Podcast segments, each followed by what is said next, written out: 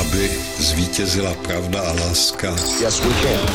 Čtvrtek osmého února. Svátek má Milada, to je slovanské jméno, které znamená mladá. A tady je Petr Jungman, hezký den.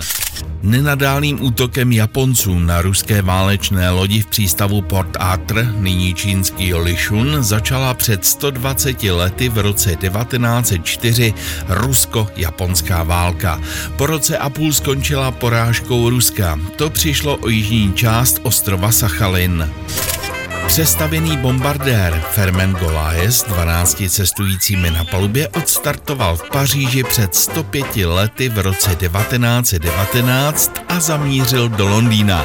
Letadlo tak poprvé nebylo jen zbraní, vozilo i pasažéry a tento let je považován za počátek civilní letecké dopravy. Plynová komora byla poprvé použita před sto lety v roce devatenáct set dvacet čtyři. V hlavním městě státu Nevada, Carson City, byl popraven kyanovodíkem čínský přistěhovalec G. John.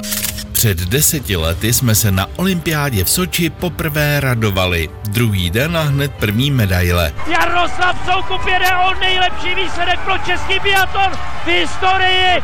Jardo! Jaroslav Soukup se postavil v půl čtvrté našeho času na start biatlonového sprintu a zaběhl životní závod. Jaroslav Soukup je v cíli a je to zatím třetí místo.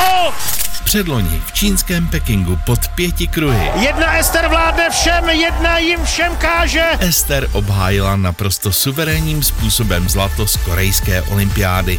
Nikomu nedala mezi brankami na snowboardu nejmenší šanci. Bravo. Ester Ledecká získává první medaili na těchto hrách pro českou výpravu.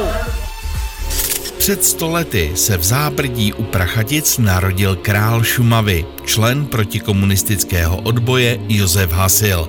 V Chicagu se dožil devadesáti pěti. Osmdesátku slaví gynekolog, politik, bývalý i současný primátor hlavního města Prahy Bohuslav Svoboda. Poeticky znějící zpěvák skupiny Vltava, často seriálový i filmový padouch a křivák Robert Nebřenský má dneska kulatou šedesátku. A já přeju hezký den.